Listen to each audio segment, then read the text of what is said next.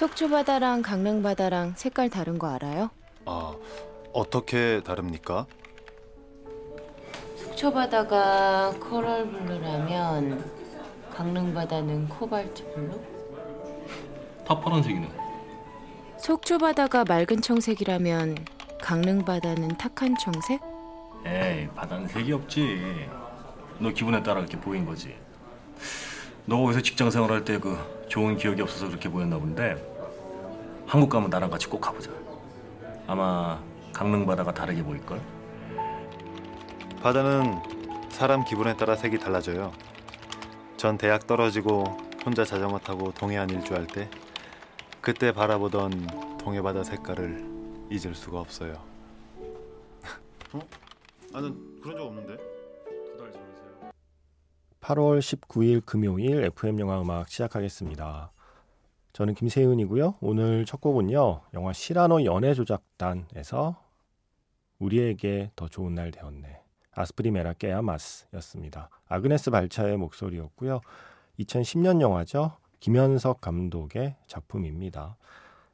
연애를 하는데 소질이 없는 사람을 위해서 연애 코치를 해주는 그리고 누군가와 사랑에 빠질 수밖에 없는 상황을 만들어주는 그런 사람들의 이야기였죠. 영화 속에서 이 상룡이라는 남자가 희중이라는 여자를 좋아하는데 그래서 병훈에게 의뢰를 하죠. 그런데 사실 이 희중은 예전에 병훈하고 사랑했던 사이예요.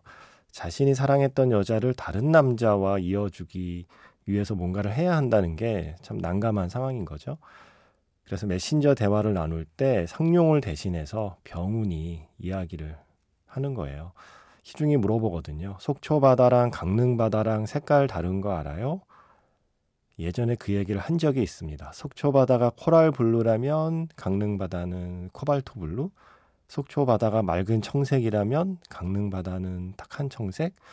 이렇게 이야기하는 희중에게 바다는 보는 사람 기분에 따라 색깔이 달리 보인다라고 하는 예전에 했던 이야기를 상용인 척 병훈이 다시 한번 하고 있는 장면입니다.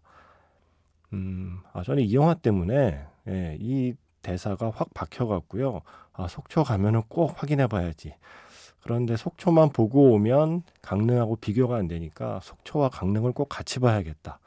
그래서 정말 coral blue하고 코발트 블루인지 두 바다의 색깔이 다른지 확인해 봐야지, 봐야지, 봐야지, 봐야지. 생각만 계속 하고 있습니다. 아, 제가 이번 여름에 또 바다 한번 못 가갖고 이렇게 한이 맺혀서 계속 영화 속의 바다를 떠올리고 있어요. 오늘 제가 떠올리는 건 시라노 연애 조작단. 속초 바다의 맑은 청색과 강릉 바다의 탁한 청색을 비교해 보신 적이 있나요? 올여름에 다녀오신 분 있나요? 어, 그냥 부러워서 한번 해봤습니다. 그런데 속초 바다든 강릉 바다든 그 바다를 보면서 바로 이 노래 아스프리메라 깨아마스를 듣는다면 어떤 바다든 더 아름다워 보이지 않을까라는 생각은 해요. 제가 이 영화 덕분에 알게 된 노래. 그래서 괜히 바다 가면 이 노래 틀게 됩니다. 혼자서. 문자 번호 샵 8000번이고요. 짧게 보내시면 50원, 길게 보내시면 100원의 추가 정보 이용료가 붙습니다. 스마트 라디오 미니, 미니 어플은 무료이고요. MBC 홈페이지에 라디오 들어오셔서 FM 영화 음악 페이지 사연과 신청곡 게시판 이용하시면 되고요. 아니면 카카오톡 채널 FM 영화 음악으로 사연과 신청곡 남겨주세요. 속초 바다가 맑은 청색이고 그리고 강릉 바다가 탁한 청색이라면 그 말이 맞다면 주문진의 바다는 어떤 색깔일까요? 어, 이 영화를 보고 나면 음, 시린 청색, 예, 저는 그런 느낌으로 기억되는 바다였습니다. 영화 킬리만자로 2000년 작품이죠. 오승욱 감독의 연출작이고요. 어, 나중에 물의 환이라는 영화를 연출하기까지 꽤 오랫동안 연출을 쉬었어요. 오승욱 감독이 이 킬리만자로가 조금 흥행이 잘 됐으면 어쩌면 더 많은 영화를 연출할 수 있지 않았을까 음, 라는 생각도 해봅니다. 안성기 씨 그리고 박신양 씨 아, 그리고 정은표 배우님 예, 요즘 가끔 예능에서 정은표 배우님 보면 저는 킬리만자로의 그 잊을 수 없는 연기가 늘 생각이 나요. 바로 그 영화에서 주문진이라는 스코어였습니다. 이 킬리만자로 사운드 트랙 되게 좋은데 박신양 씨가 부른 너에게라는 노래도 물론 좋고 메인 테마죠. 바람의 기억이라는 메인 테마도 좋고 바로 이 주문진이라는 이 기타 연주곡도 좋고 또 슬픈 인연이라는 노래를 또 잊을 수 없는 영화이기도 하죠. 킬리만자로 속초바다, 강릉바다 그리고 주문진의 바다까지 떠올려 봤습니다. 음, 이상한 변호사 우영우가 이제 끝났습니다. 제가 좋아했던 드라마가 이렇게 또 막을 내리네요. 음, 스물다섯, 스물하나의 봄과 예, 이상한 변호사 우영우의 여름이 이렇게 지나간다는 느낌이 들어요. 저는 음, 글쎄요, 뭐 어, 현실과 너무 다르다, 뭐 괴리감이 있다, 뭐 판타지다, 뭐 후반부로 가서 스토리 라인이 좀 느슨해졌다, 뭐 비판하는 분들이 있던데 글쎄요, 저는 그 모든 어쩌면 단점이라면 단점일 수 있는 것들에도 불구하고 이 영화에 너무 확실한 장점이 있다고 생각했어요. 그게 뭐냐면 마라톤이라는 영화의 주인공은 김미숙 씨입니다. 조승우 씨가 아닙니다. 레인맨의 주인공은 톰 크루즈입니다. 더스틴 호프만이 아닙니다. 그것만이 내 세상의 주인공은 이병헌 씨죠. 박정민 씨가 아니에요. 지금까지 영화에서 자폐인은 음, 뭐랄까요. 자폐인을 돌보는 비자폐인 삶의 고단함을 그리기 위해서 필요한 존재? 약간 그렇게 그려졌죠. 어, 하지만 이상한 변호사 우영우는 어쩌면 처음으로 자폐인이 화자가 된 이야기였어요. 자폐인이 자폐인의 입을 통해서 스스로 자신의 이야기를 하는 드라마였다는 것만으로도 저는 아주 큰 의미가 있다고 생각해요. 그러기 위해서 조금은 경증의 자폐, 스펙트럼 장애를 갖고 있는 우영우라고 하는 캐릭터를 내세웠다고 생각하고요. 이 영화가, 그러니까 이 드라마가 판타지라고 할 때는 물론 모든 드라마는 판타지 요소가 있죠. 근데 이 드라마의 진짜 판타지는 그 어느 전문 의께서 말씀하신 것처럼 우영우가 아니라 정명석이다라는 생각을 해야 한다고 생각해요. 예, 현실에 아예 우영우 같은 자폐인이 어디 있어? 라는 질문보다 더 중요한 건 그런 자폐인 주변에 정명석 같은 사람이 있는가? 나는 과연 동그라미인가? 나는 봄날의 햇살인가? 나는 최수연인가? 이런 질문을 스스로 던진다면 이상한 변호사 우영우는 충분히 자신의 할 일을 했다고 생각해요. 이렇게 뭐든지 팔짱 딱 끼고 자신은 쏙 빠지고 그렇게 이야기하면 모든 건 참 편해요. 비판하기도 편하고. 하지만 내 자리는 어디인가를 질문하기 시작하면 조금 다른 대답을 찾게 되죠. 이상한 변호사 우영우는 우리에게 당신은 정명석이 될 수 있습니까? 당신은 이준호가 될 수 있습니까? 당신은 최수연이 될 수 있습니까? 라고 묻는 드라마였다고 생각해요. 어, 우리 주변의 자폐인이 우영우가 될 수 있습니까? 라는 질문보다 저는 그 질문이 더 중요했던 드라마가 아닌가? 그걸 아주 대중적이고 그리고 예쁘고 사랑스럽게 그렇게 좀 포장해서 우리에게 전달해준 드라마로 저는 기억하기로 했습니다. 제가 좋아했던 드라마의 주인공 우투더 영투더 우를 위한 선곡입니다. 영화 그랑블루에서 그 주인공 자크가 함께 헤엄치던 돌고래를 떠올리면서 음악 골랐습니다. The Big Blue Overture. 이 노래를 들으면 저는 그랑블루의 바다로 꼭 연결이 돼요. 인어공주의 마지막 장면, 네, 그 전도연 씨가 물속을 헤엄치는 장면에 이 노래가 나오거든요. 이상은 씨의 To Mother. 그런데 그렇게 헤엄치던 전도연 씨가 어느새 돌고래와 헤엄치기 시작합니다. 저의 머릿속에서는 그러면서 그랑블루의 바다로 나아가게 돼요. 이상하게 이 두 곡이 자연스럽게 제 머릿속에서 연결이 돼서 그런가 봐요. 어, 그 전에 들으신 곡은 그랑블루에서 더 빅블루 어버처 에릭 세라의 음악이었습니다. 이민영 씨, 오랜만에 듣습니다. 언제나 이 시간, 이곳에 있어 주셔서 위안이 돼요. 제가 이 시간에도 올 수 있는 곳이 있어서요. 오늘도 잘 들을게요. 라고 하셨습니다.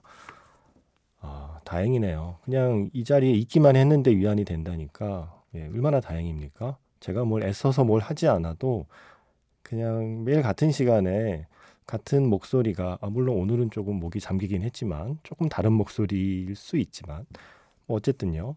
매일 같은 시간에 같은 사람이 뭔가 비슷한 짓을 하고 있다는 것만으로도 아, 뭐 큰 탈 없이 세상이 굴러가고 있구나라는 증거처럼 보일 수 있으니까요. 저는 아무것도 안 하고 가만히 있었는데 위안이 된다니까 예. 뭔가 좀 날로 먹은 느낌이면서 뭔가 좀 매우 뿌듯한 기분이 듭니다. 자, 휴대전화 끝번호 0970번 아주 짧게 보내셨어요. 마룬 5 자미로 꽈이 노래 좀 부탁드려요. 그래서 그러게요. 우리 좀 금요일이기도 한데 고개 좀 까딱까딱 할 수 있는 좀 리듬감 있는 노래 들어야죠. 그렇다면 마룬 5죠. 그리고 자미로 꽈이죠. 예, 이 표현 좋네요. 자미로 콰이가 아니라 자미로 꽈이 노래를 신청하셨습니다. 아, 어떤 노래가 좋을까 쭉 목록을 찾아봤는데 음, 이두 곡의 흐름이면 어, 살짝 살짝 리듬을 탈 수 있을 것 같습니다. 영화 블랙버드에서 Virtual Insanity, 자미로콰이, 예, 그리고 러브 액츄얼리에서 Sweetest Goodbye, 마룬 5 이렇게 두 곡 이어 듣겠습니다.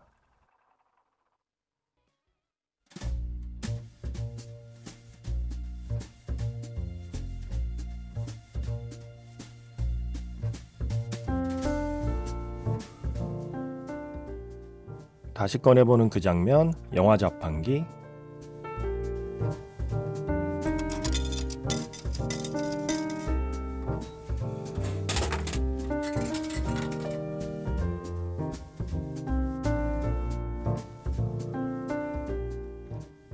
다시 꺼내보는 그 장면, 영화 자판기. 오늘 제가 자판기에서 뽑은 영화의 장면은요. 토니 스콧 감독의 1986년 영화 탑건의 오프닝 장면입니다. 전투기의 이륙을 준비하는 항공모함 갑판의 아주 분주한 풍경 위로 이 영화를 만든 제작진의 이름이 한 명 한 명 새겨지는 첫 장면. 마침내 F-14 전투기가 하늘 높이 날아오르는 순간. 케니 로긴스의 노래 Danger Zone이 박진감을 더해주는 오프닝. 그 장면 머릿속에 떠올리면서 함께 듣겠습니다.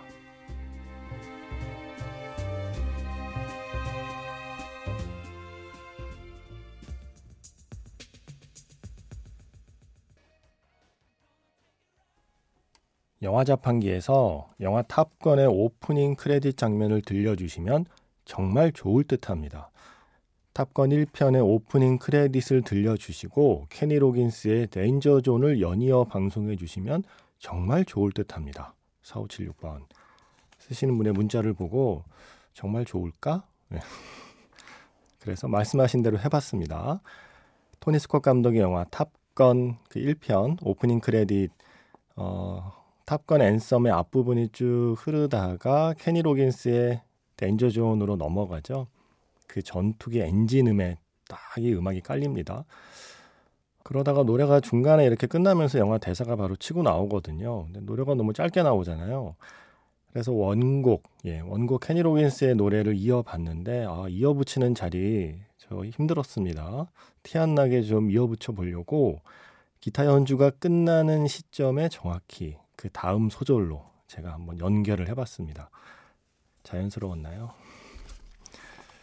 어, 정말 좋았나요? 이렇게 오프닝 크레딧의 음악까지 이어 들으니까 이번에 선보인 탑건 매버릭에서 곳곳에서 이 1편을 만든 토니 스콧 감독의 연출에 대한 오마주들이 보이는데 특히 이 오프닝 장면, 오프닝 크레딧은 이 토니 스콧 감독의 연출을 거의 그대로 재현하고 있었습니다. 특히 그 분주한 활주로의 풍경이 노을 속에 이렇게 실루엣으로 보이는 오프닝. 이게 바로 토니 스콧 감독이 영화 탑건 1편을 만들 때 선보인 오프닝이었죠. 그 스타일대로 찍은 거죠, 다시.